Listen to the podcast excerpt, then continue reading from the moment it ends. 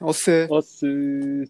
おっすーでスポーツマンバトルシップではこれ気になるといったスポーツやイベントといったアクティビ系の話題を中心におしゃべりする番組ですうんはい。来ましたよいやー、そうですね。今日、久々に2週連続で放送できたね。いや本当に久しぶりで もうあのちょっとねコロナしか 話題がないからそうそうそうそう。どう？そっちはコロナは全然問題はなさそまあコロナがねもう今 WHO もパンデミックって言っちゃったらしいから、う。うん、間違い。日本のね世界中とか日本中どこ行ってもきっとうんやばい、イタリアももう相当やばいことになってるっていうそうだね。もう、なんだろう、アスリートが感染しちゃって、イタリア、そう、そうああ誰だったっけなそう、セリエ A のね、ユベントスの選手なんだけど、その人が、クリスティアーノロナウドとあ、ロナウドも使ったの？あ、いやかかってないけど一緒のチームでプレーしてたっていうそう。その人がかかっちゃって、もうなんか、やばいみたいな。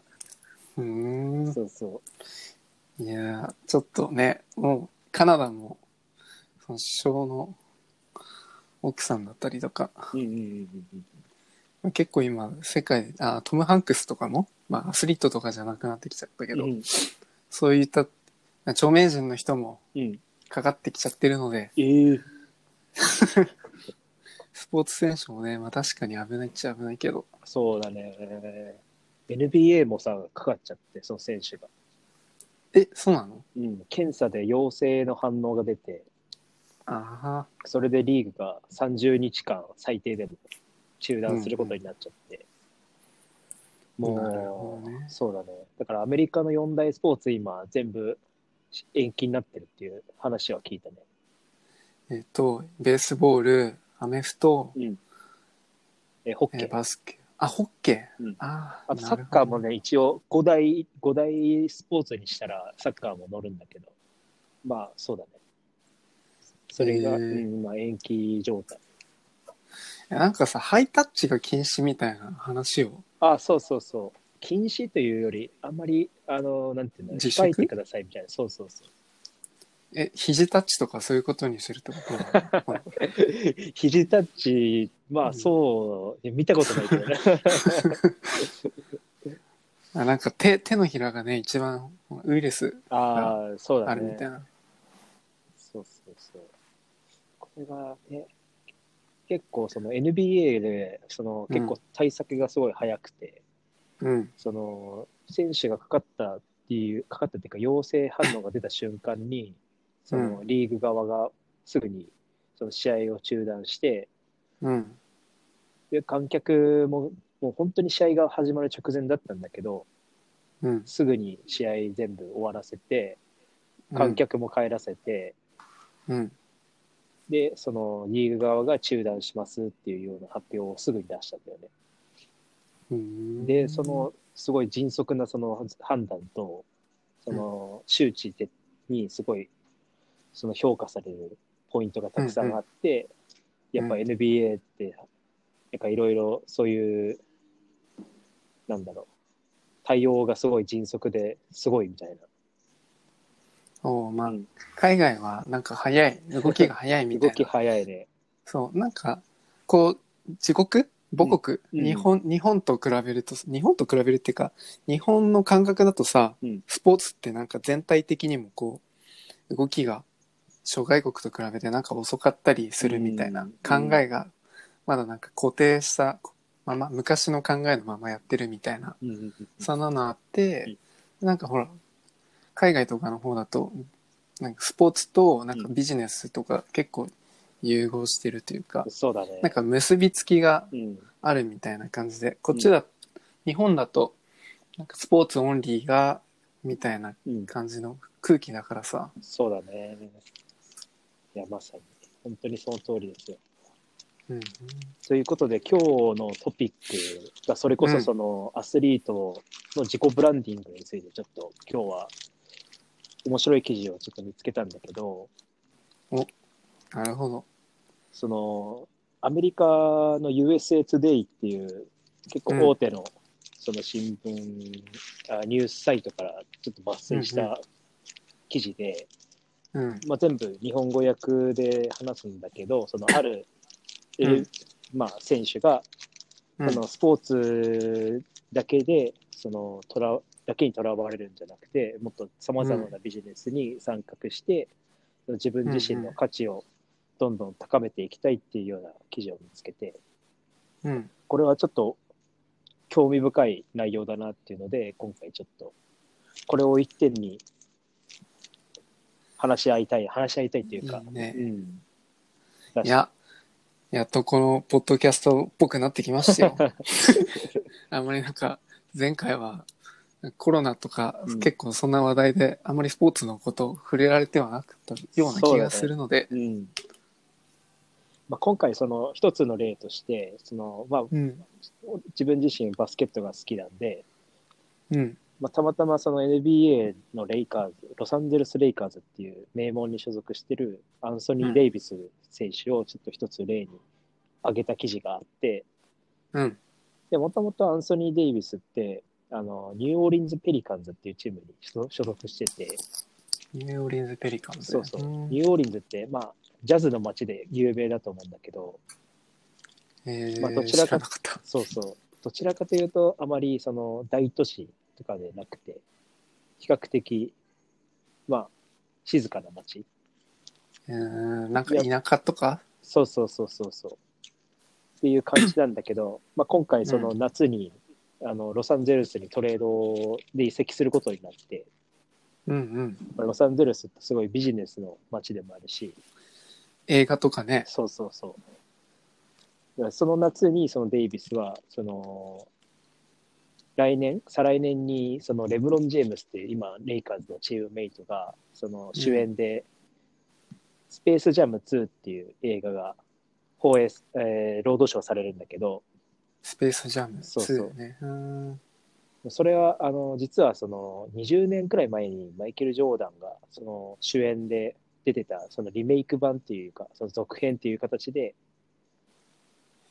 そう作られる映画なんだけど、まあ、それにも出演してたり、出演出演予定とかだったり、うん。あとはそういう、他にも、えっ、とね、銀行会社、銀行とそのタッグを組んで、その CM を作ったりとか、うん。そう。で、あとは、そのスナック会社と提携して、そのスナック、うん。自分のそのデイビスの、あのー作ったフレーバーを、そのオールスターゲームで、その出したりとか、実際に販売したりとか、気になるね、アンソニー・デイビスの作ったフレーバー。結構ね、面白くて、確かライム、レライムなんたら味、チキンライム味だったかな。チキン、ライム？とうん、ちょっと忘れ、ごめん、そこを忘れてしまったんだけど、ん日本で言うとあの、唐揚げのレモン味みたいな、そういうこと？ああ、そうだね。それをスナックにしてしまったみたいな。あなるほどね。結構、向こうでは有名なラッフルズっていうスナック菓子なんだけど、えー、そうラッフレズ。そうそうそう、そことコラボしたりとか、あとは、もともとアンソニー・デイビス自身が今、あのシューズ契約を結んでて、うん。そのナイキと今、そのスポンサー契約を結んでるんだけど、うん。まあ、いずれそのデイビスのそのシグニチャーシューズ、その自分で考案したシューズがついにローンチされるんじゃないかっていう話も出てたりとか、えー、まあ自分の、ちょ、その、シグネチャー入りの靴うん。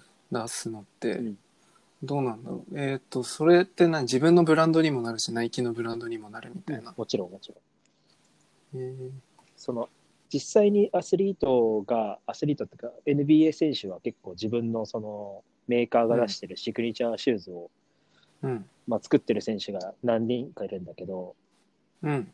実際にその作ってる選手たちってみんなスーパースターで、うん。もうその世界的にな名前が知れた選手が出せるその名前を感謝シューズだから結構その名誉ある出来事っていうかマイケル・ジョーダンだと、エア・ジョーダンみたいな。そうそうそういそうことね。そうそうえーまあ、有名どころだとそうだね。マイケル・ジョーダンは、そのナイキから出してるんだけど、また独立って言ったらちょっと言い方あれだけど、うん。ジョーダンシリブランドっていうのをそのナイキから提携して出して、なるほど。そうそうそう。で、そこで、ジョーダンブランドだけでも収、そのジョーダンの収入が確か昨昨年2019年のフォーブスで出た資産価値が133億円とかだったかな、年年間で。え、そう、そそれか、それくらい稼いでうん。いるっていう状態なんだよね。はあ。ちょっとそれを考えたらちょっと桁違いだよね。桁が全然違う。シューズで。そうそうそう。そうで、ジョーダンのそのシューズも今、1985年かな ?85 年にうん。エアジョーダン1が1体作目出て、うん。で、今年でえー34作目出てるんだよね。うん。うん。うん。なんで結構、もうその自分の名前を付けたシグネチャーシューズがもう一番長く売れてるのがそのジョーダンブランドだったりする。そうだね。知ってるの、自分それだけだもん。うん。そのエアジョーダンの、そのジョーダンブランドだけで。そうだよね。他のその NBA の選手のうん、手術とか全然、ああ、名前もよくわかってないし、うんまあそうだよね。まあバスケットシューズっていうところがあるから、まああまり知らない人も、まあいる、もちろんいるし、まあジョーダンに関してはそのスニーカーとして外に出て履いてる人もいるから、ああ、なんかわかる。見たことがあるような昔。もうなんかもう世界中で履いてるイメージがあるよね。やっぱりジョーダンシューズ、ジョーダンのシューズって。そうね、なんか雑誌とかでも普通に掲載されてるし。そうそうそうそう。いや、本当に、ジョーダンブランドのすごいところって、そのマイケル・ジョーダンと、その他のうんそのブランドが提携、提携とかコラボレーションしたしたりとかうん。あって、最近だと、そのエアジョーダン1と、えっとうんフランスで有名なあのブランドのディオールっていうブランドがうんうんうんうん。コラボして、へえ、そうそう、シューズを出したりとか、そうなんだ。そう。で、ジョーダンと、えっ、と、最近アメリカですごい流行ってるストリートブランドのシュプリームっていう、あああ、シああ、ュあれねう。ん、確かジョーダンだった気するな。ちょっと、ナイキのエアフォースかジョーダンかちょっと忘れちゃったんだけど、確かそのシュプリームとコラボして、そうう、ん出したりとかしてたり、へえ、結構いろいろブランドと結びついてるんだそ。うそうそうそう。でもね、もうマイケル・ジョーダンって引退したのに、そまだそれだけ、ね、なんて言えばいいの？自分のブランドう。うん。名が今なお生き続けてるのはすごいなと。うんいや、もう本当にすごいね。だってもう引退、2003年にもう引退して、うんバスケ選手としてはプレーしてないんだけど、もう17年か。17年経つ、経っても、もう、今までの NBA 選手の年俸でも一番稼いでるのがジョーダン。うーん。そ なるほどね。一回でもやめて野球選手にうん。でがメジャーに挑戦して、うんでまた戻ってきたんだっけ？そうそうそうそねなんかメジャーに挑戦した理由みたいなのもなんか今回今回じゃないけど次回以降なんか話せればなう。とああ、もうぜひぜひ。その辺は何でも。ちょっとねこのポッドキャストを通じてうんなんか NBA をだんだんと勉強してきたので、ああ、もう、そうだね。その土井ちゃんのおかげですねいやいやいやいや。じゃあ僕も。まあこのねあいえどうぞどああ、うぞごめんごめん。すいませんいやいや、全然。僕もマスさんのおかげで、そう、あまり自分の知らなかったスポーツも知ら知ることができたし、そうすごい勉強になってるし、刺激があったりするから。でもやっぱこういうね、番組通してみんなにももっと知ってもらえればなっていうのが。そうね、うんこのポッドキャストはもう聞いてる人は多分もう NBA 知らなかった人もだんだんと知ってきてるとか、興味持ってきてるとかね、来ちゃってるかね、きっと。絶対。そうであると。それを切に願う。い みんな興味持ってね。や、ほんとよ。まあ、他のやつも興味持ってくださいって言いたいけど、うん。そう。で、そうだな、まあビジネスうん。について、まあアメリカと、まあ、今の話が、まあアメリカでしょ？そうだね。で、日本だと、うんまあなんかあんまりビジネスとスポーツみたいなっていうのが、うん。なかなかそういうなんか発想とかなくて、そうね。日本人の考え方っていうか、マインドとしてさ、うんだいたいスポーツ打ち込んでる、うん。そのなんだろう、侍さんみたいな。人が、まあ、美徳とされてるじゃない。そうだね。例えば、すごい極端な例を挙げると、イチロうん。ーとか、イチローはな、ずーっと野球やってて、うん。で、引退して、で、コーチになるのかとか、うんなんかいろんなことを推測してたけど、なんか草野球に挑戦したりとか、ああ、そうだね。すごいなんか斜め予想を上行ったりとかする人で。まあ、でもなんかそういう人はなんか愛されてるけど、ただ一方とかで、そのなんだろうな、ビジネスとスポーツを合わせると、例えば本田圭佑とか、まあなんか結構、なぜかアンチがいるっていう、そうだね。本田圭佑はすごいアンチが多いね。なぜにみたいな。やっぱりその、一つの言動がすごい大きいことを語る、うん。じゃあ本田選手って。やっぱそれに対して、その、うんうんまずお前は本業に集中しろよとか、なるほどね。そんな時間や、そんな時間を、あ、そんな時間あるなら練習する、しろよみたいなさ。うんうん。多分、まあ、日本だけじゃないんだろうけど、特に日本はそういうなんか風潮は強いよね。そこのアスリートとしての時間をもっとそそこに注げよみたいな。ビジネスなんかやってる場合じゃねえだろうみたいな。なんかそういう、なんかツイッターとか SN、えーなんかそういったところでさ、結うん構批判的な声はすごい多いよね。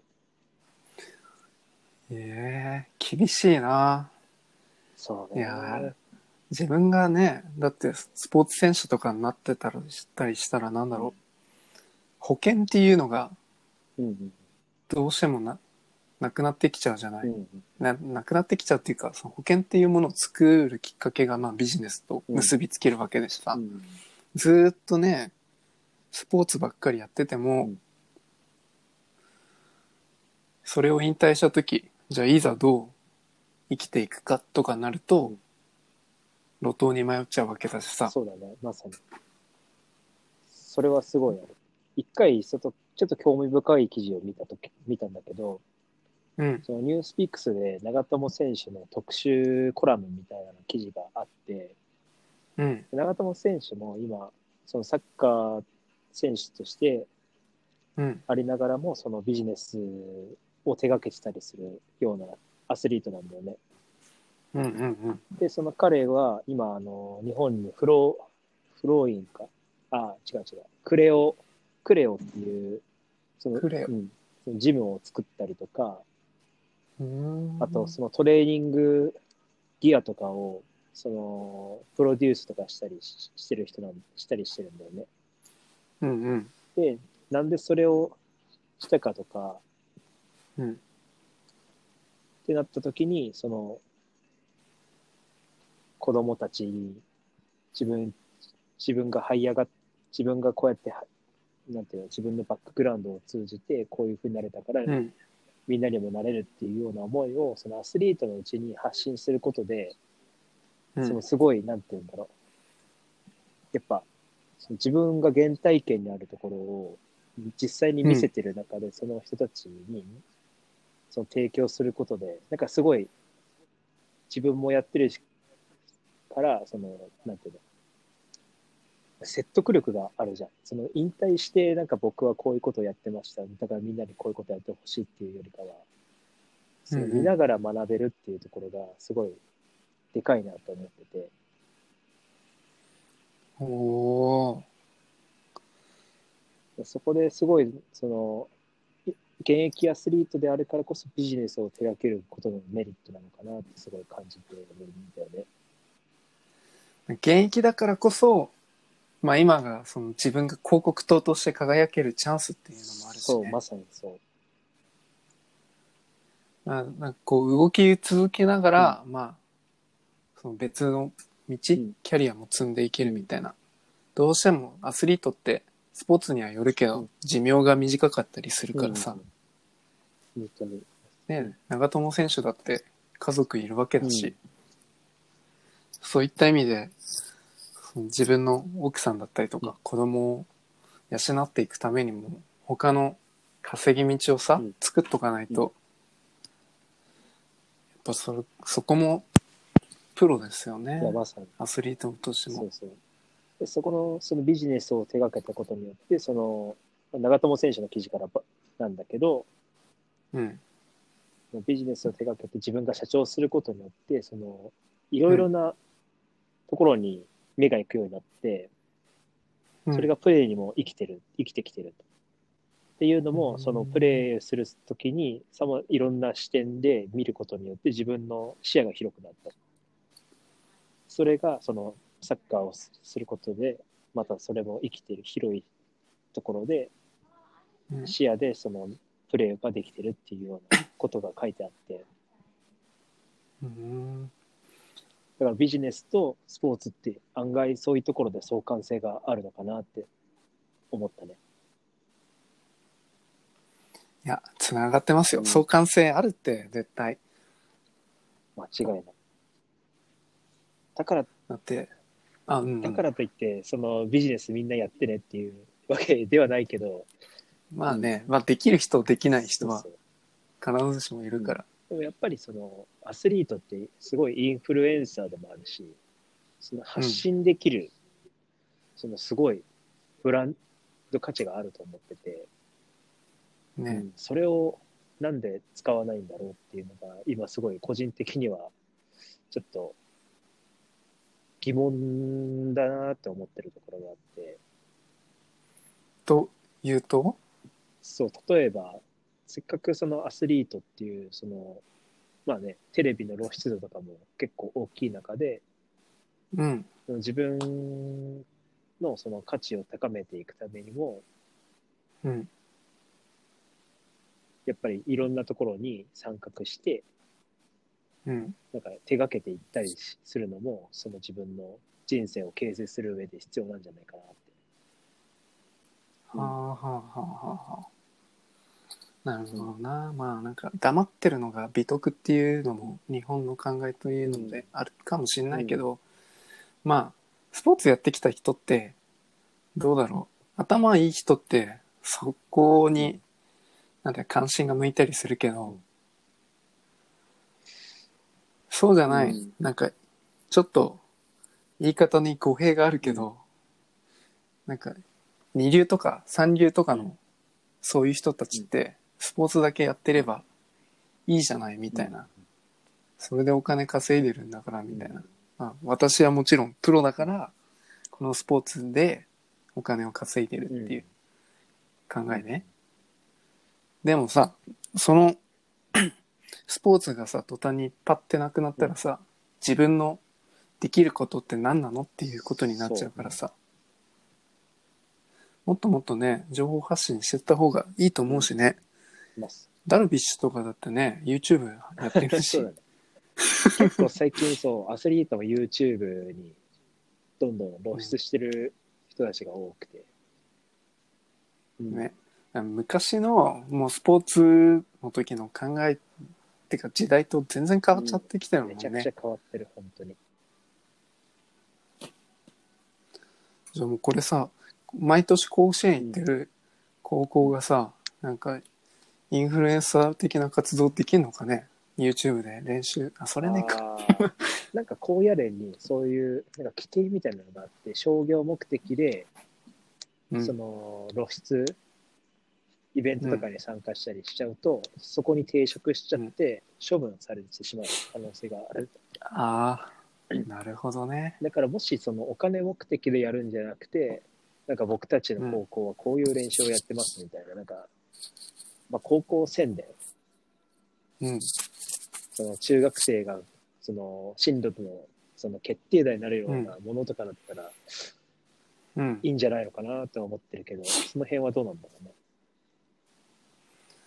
ね、なんか PR 活動的なやつでしょ？そうそうそう。まあ、自分たちの高校のその入学率を、なんて言えばいいんだろうな、入校する人を、まあ多く受け入れるみたいな。そうそうそう。そういうのね。そうするとね、学校側にも実績ついたりするからね。大学になっちゃうんだけど、大学側も徐々にその SNS を積極的に活動し、うん。活用してって、そのブランディング形成に努めたりとかしてるんだよね。うん、なるほどな。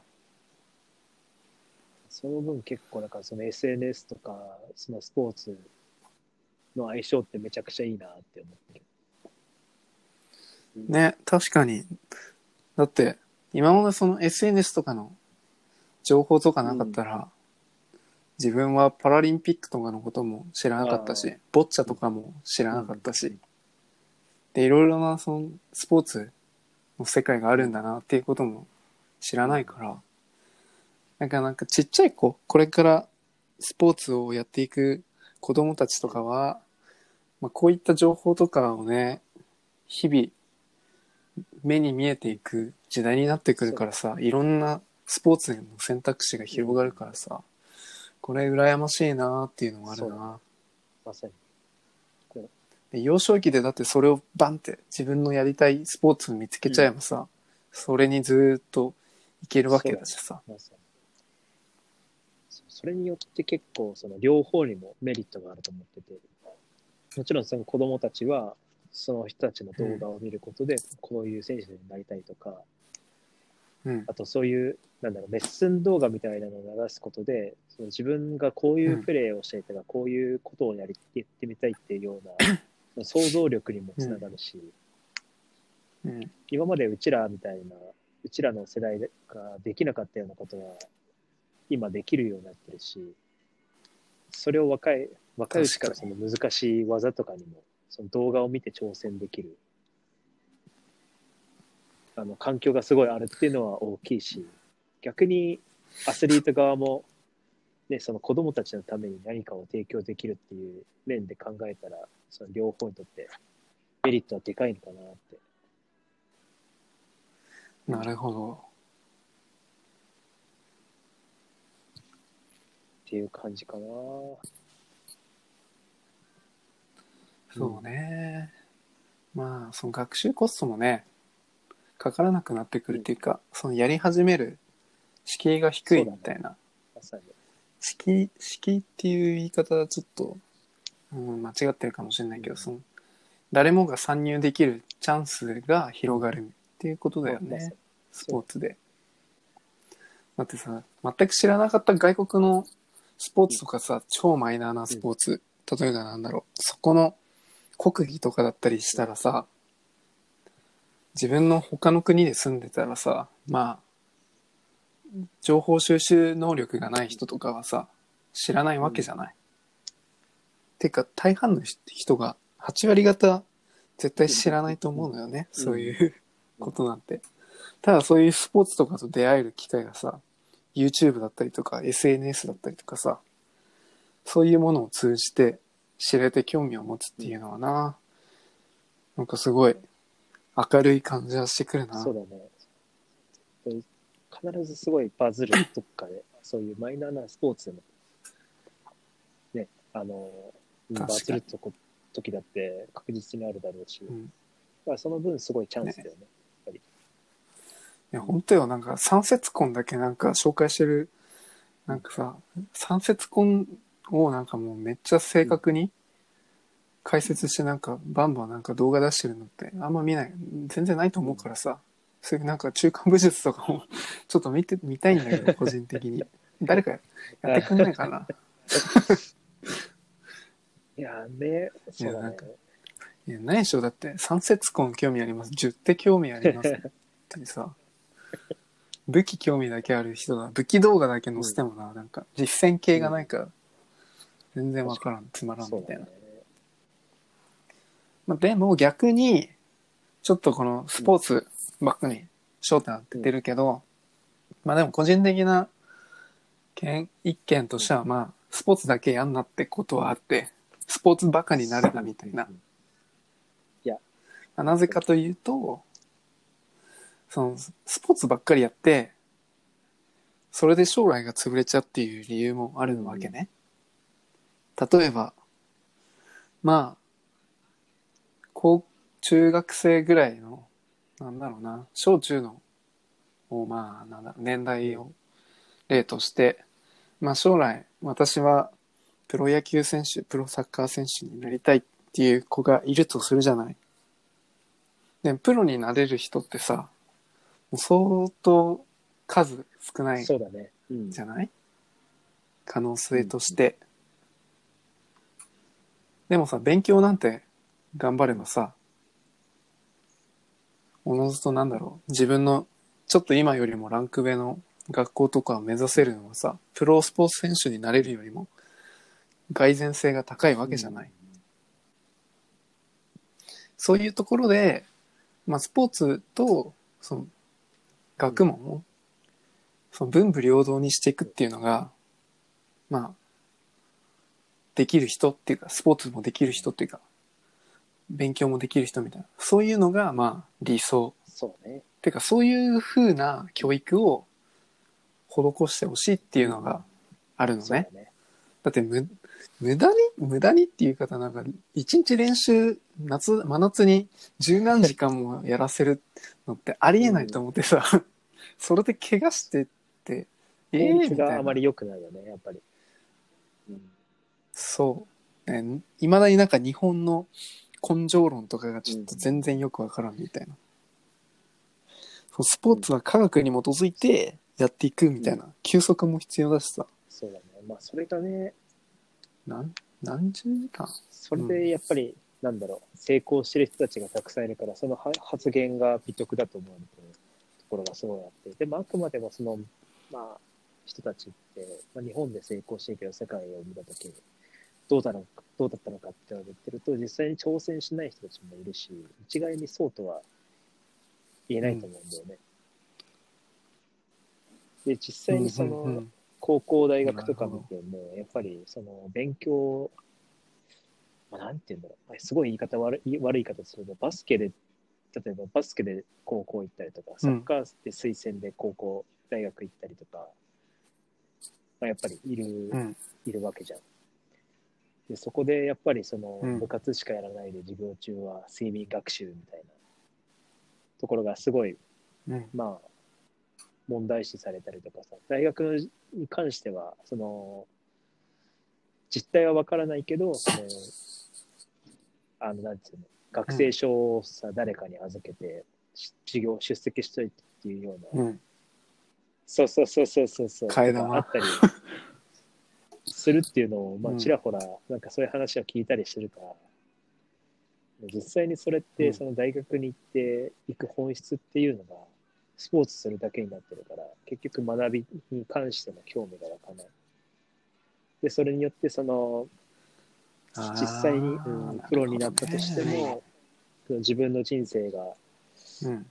岐路に立たされた時にどういうふうにじゃあ今後生きていくのかっていうので迷ってしまってあの時ちゃんとやっておけばっていう後悔につながってしまうところもあったりするんだよね多分、なるほど。いや、その基礎的ちょ教養を身につけるっていう部分で、そのうん、学問っていうのが重要で、やっぱり。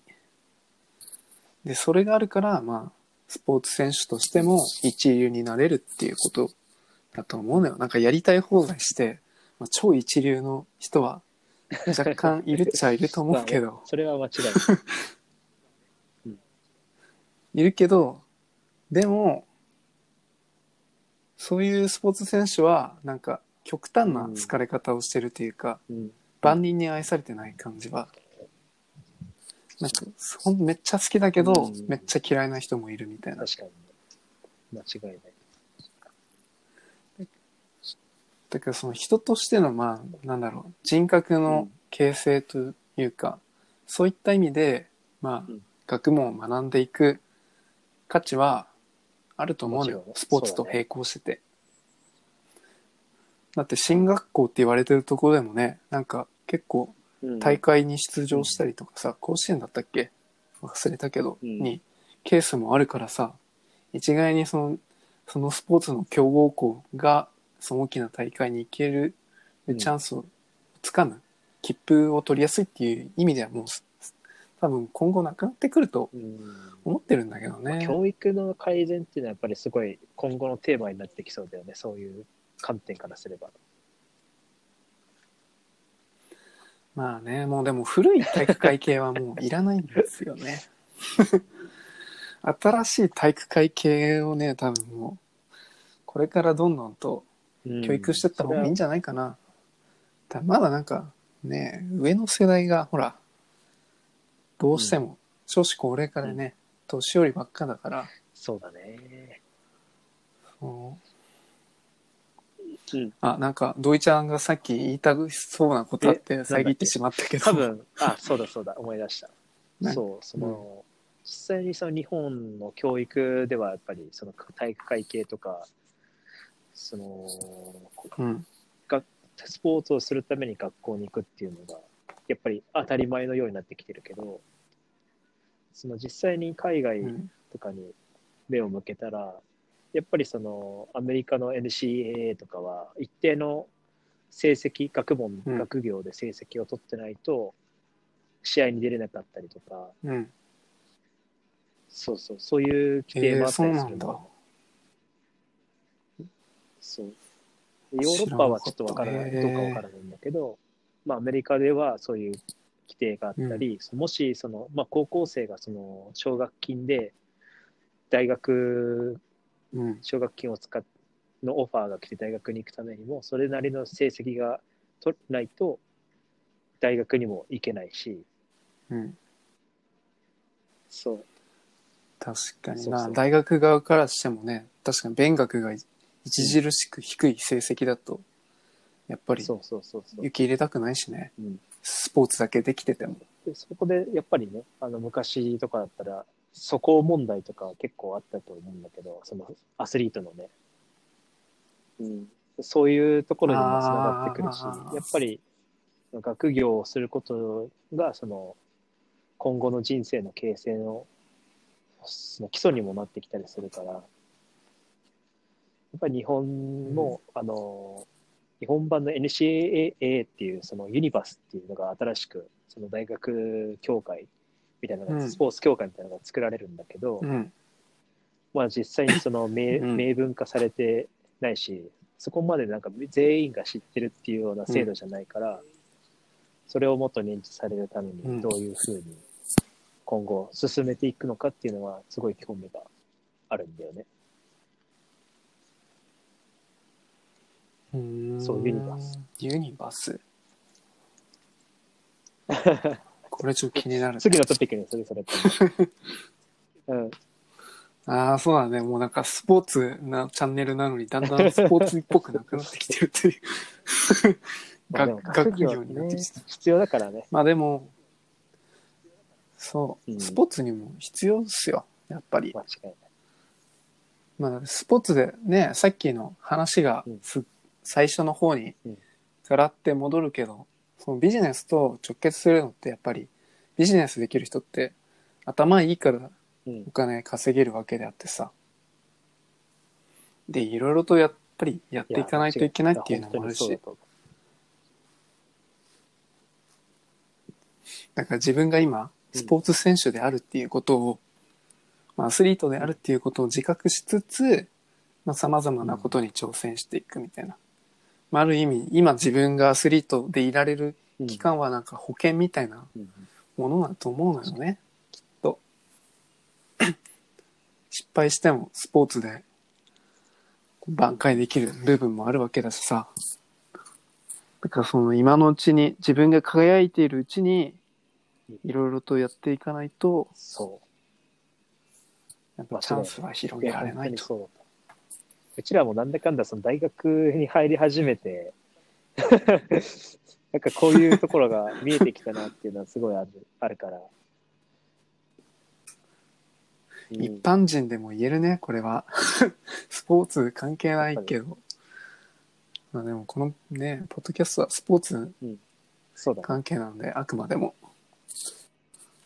スポーツ、まあでもこれも気になるっていう感じの話題なので取り上げてますけど。そういうビジネス的な部分もね、やっぱり視野に入れてうん、スポーツしていくみたいな。スポーツするにもお金かかるし。プラットフォーム、発信できるプラットフォームなんてもう、ね、安くで、ただでできるようなたやつたくさんあるからさ、その、うん、Facebook もあるし、ね。インスタもあるし、TikTok もあるし。そうだよ。これからだって 5G にもなるんだよ。そうだとしたらね、5G のチャンスもあるわけじゃない、アスリートの人たちは。だって、なんか見てみたいもん。なんか、なんだろう。うん。フェンシングとかでさ、ああロボットと対決する。うん なんか某テレビ番組でやりそうな企画だけどさ。いや、個人ね、そう。そう、アスオリートが自分でプロデュースする番組っていうのはすごい面白いよね。その、テレビ局側があプロデュースするよりかは、アスリート側がプロデュースした方が、その、なんて言うんだろう。こに視聴者の、なんだろう、見方とかもすごい変わるんじゃないかなと思って。そうそうそう専門的に知ってる分、そうそうそう。細かいところもね、うん再表現できたりとか。まさに。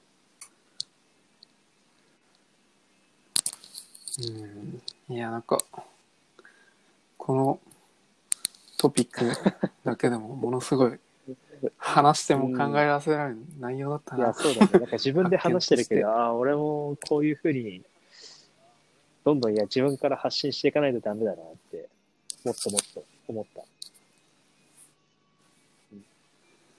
そうね、私はまだ学ぶ方やっとかないと、スポーツ全然知らなかったな。いやいや、そうだね。同時並行でさ、やっていきながら、刺激を受けていけば。うん。ねえ、まあ、これ聞いてくれるリスナーの人も、まあ、いろんな発見あったら、ぜひ、まあ、ツイッターやってるんで、スタグ、ハッシュタグスポーツマンバトルシップでコメントください待って。ます。唐突な、唐突な青年でした。ダイレクトメッセージってるんで、みんな、こぜひ、あ、お待ちしてます。DM お待ちしております。じゃあ今日はこの辺ね。にしときまますたかね。来週。来週ですね。まあ、来週が収録なのか、それとも、配信の日なのかわからないですけど、まあまあまあ。まあ一応、そうだね。来週ということで、そうね、まあじゃあ、先ほども言いましたけど、えっ、と、スポーツマンのバトルシップでは、まあ、ツイッターやってますので、もし感想などありましたら、ハッシュタグスポーツマンバトルシップでコメントいただくと、あと、えーありがたいでおす。待ちしてますで、DM もお待ちしておりますと。じゃあ今日はこの辺ありがとうござでいまし、た。ちゃんありがとうございました。終わり